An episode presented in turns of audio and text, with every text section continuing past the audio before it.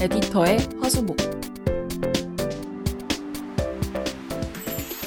안녕하세요. 북저널리즘 에디터 소희준입니다. 오늘은 제가 지난주에 발행된 이코노미스트 콘텐츠를 소개해드리려고 합니다.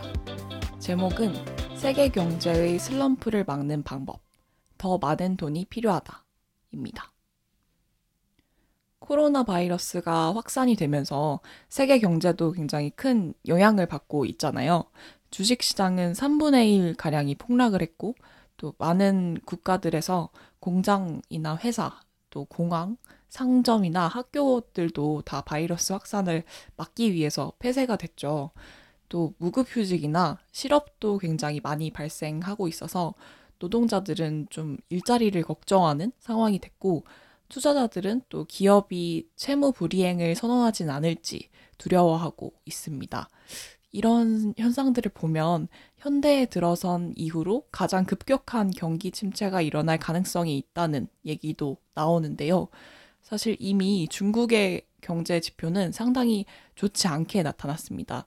올해 1월과 2월 동안에 산업 생산은 전년 대비 13.5%가 하락을 했고, 소매 판매는 20.5%, 또 고정자산 투자는 24.5%가 하락했다고 합니다. 2020년 1분기의 GDP는 전년 대비 10%가 감소할 것으로 추정됐습니다. 이렇게 지금처럼 바이러스가 계속 퍼진다면 미국하고 유럽에서도 이, 이런, 이건과 비슷한 하락세가 나타날 가능성이 높은데요. 그러면 이것이 또 다시 아시아에도 영향을 미쳐서 추가적인 하락이 일어날 수 있겠죠. 그래서 이렇게 코로나19 사태가 심각한 불황으로 이어지는 것을 막으려면 정부가 대대적으로 개입해야 한다는 얘기가 나옵니다. 큰 규모로 자금을 투입하는 건 물론이고 새로운 정책을 개발해서 또 빠르게 시행을 해야 된다는 이야기도 나오고 있습니다. 그러면 어떤 경제 대책이 필요할까요? 이코노미스트는 이 두 가지 대상에 대한 정책을 얘기하고 있습니다. 기업을 위한 대책과 가계를 위한 대책입니다. 우선 기업에 대한 대책을 먼저 보면요. 중국은 발병세가 좀 누그러진 뒤로부터 사람들이 소비를 하게끔 만들기 위해서 굉장히 애를 쓰고 있습니다. 광둥성에 있는 포산시는 차량 구매 보조금을 지급하기 시작했고요. 지역 상점하고 식당에서 사용할 수 있는 쿠폰을 지급하는 도시들도 많이 있습니다. 난징시는 3월에만 해도 우리 돈으로 558억 원에 달하는 전자 바우처를 지급했다고 합니다.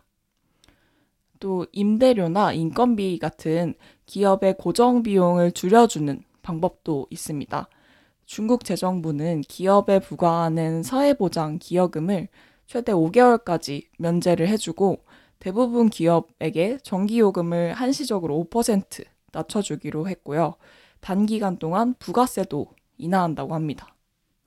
영국 정부는 소매랑 접객 또 레저 부문의 모든 기업들에게 1년 동안 사업세를 면제해 주기로 했습니다. 하지만 또 여전히 많은 기업들의 매출이 더 줄어들 텐데요. 현금이 부족해서 도산하는 그런 상황이 생기지 않도록 현금을 확보할 수 있게 해주는 방법이 필요합니다. 영국은 이런 방법을 쓰고 있는데요. 은행이 기업에게 계속 대출을 해줄 수 있도록 정부가 은행에게 저금리 자금을 제공을 하고 혹시 손실이 났을 경우에는 국가가 보증해 주겠다라고 약속을 하는 겁니다. 이렇게 하는 거는 국가가 직접 대출을 심사해서 해주는 것보다 은행이 갖고 있는 시스템을 활용하는 것이 더 수월하기 때문이라고 해요. 영국 정부는 은행에서 대출을 받을 수 없는 소규모 기업들에게는 우리 돈 3,648만 원 가량의 현금 보조금을 지급한다고 합니다. 이런 식으로 대출을 기업에게 제공하는 방식을 여러 나라가 사용하고 있습니다. 일본도 국영 대출 기관을 통해서 총 최대 총 18조 정도의 18조 원 정도의 긴급 대출을 해주는 방식으로 소규모 기업을 지원할 계획입니다. 독일의 바이에른 주도 중소기업에게 긴급 자금 지원을 해주겠다고 발표를 했고요. 또 가게를 위한 개인과 가계를 위한 대책도 살펴보면요.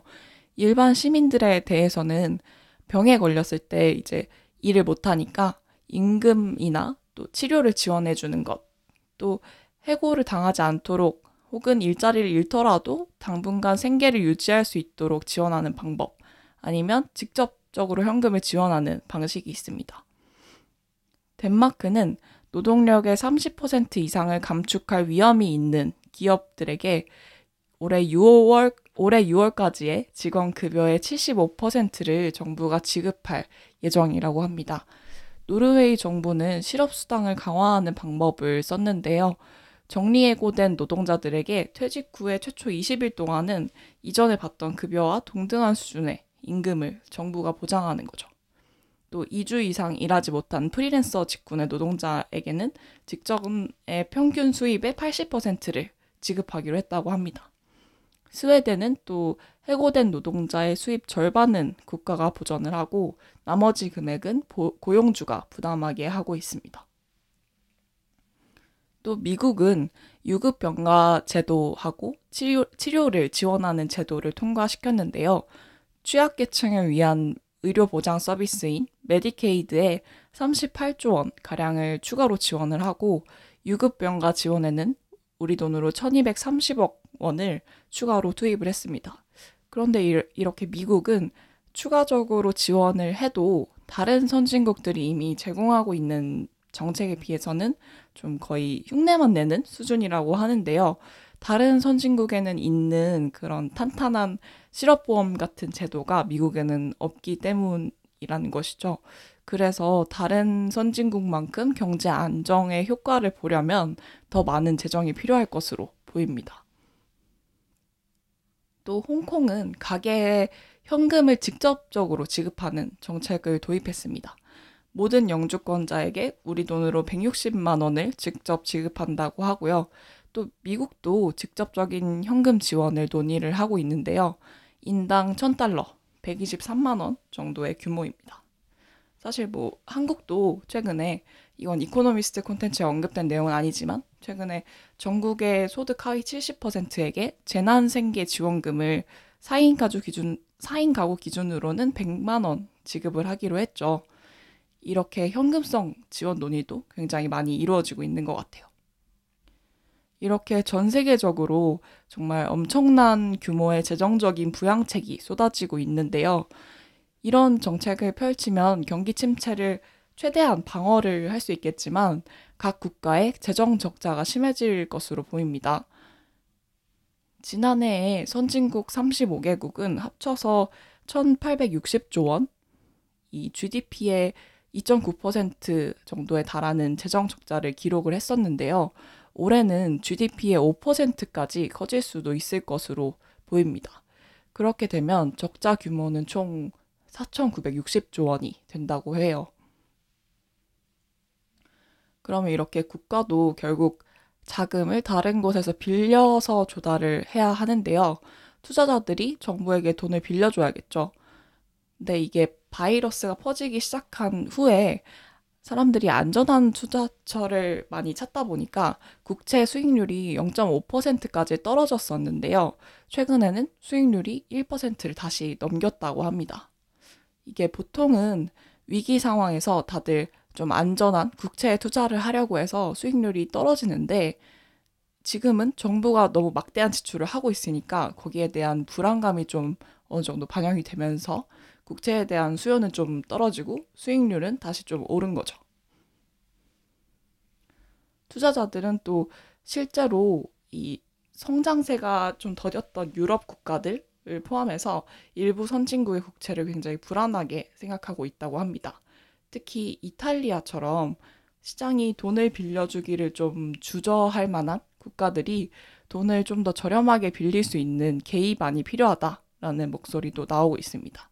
유럽 중앙은행 같은 기관의 어떤 개입이 필요하다는 것이죠.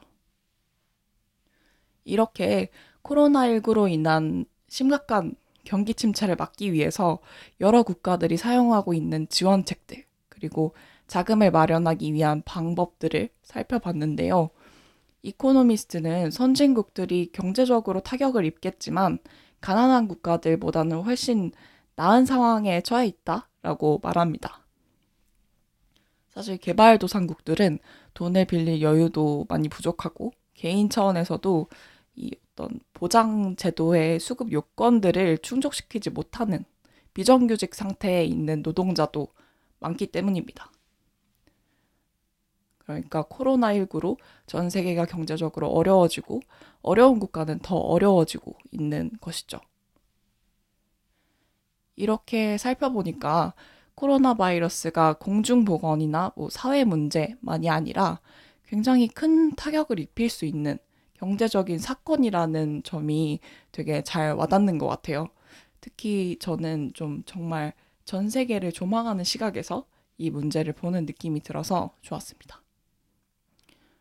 그럼 저는 이 콘텐츠에서 인상 깊었던 문장들을 몇 개 이어서 읽어드릴게요.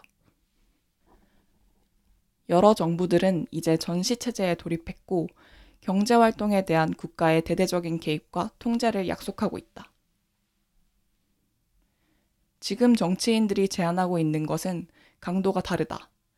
경제가 작동하는 방식을 전면적이고 구조적으로 변화시키겠다는 것이다.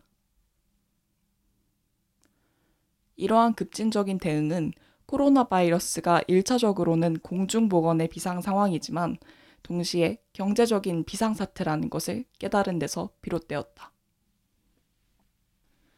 네, 오늘 소개해드린 이코노미스트 콘텐츠 세계 경제의 슬럼프를 막는 방법은 북저널리즘 웹사이트에서 구입을 해보실 수 있고요. 북저널리즘 정기 구독 서비스 프라임에 가입하시면 무제한으로 보실 수 있습니다. 이코노미스트 콘텐츠는 매주 수요일 오후 4시에 북저널리즘 사이트에 업데이트됩니다. 그럼 오늘 방송은 여기까지입니다. 저희가 더 발전할 수 있도록 구독, 좋아요, 댓글과 피드백 부탁드립니다. 에디터의 화수목은 북저널리즘 웹사이트와 네이버 오디오 클립, 아이튠즈와 팟빵, 팟티, 유튜브에서 들으실 수 있습니다. 그럼 다음 시간에 뵙겠습니다. 감사합니다.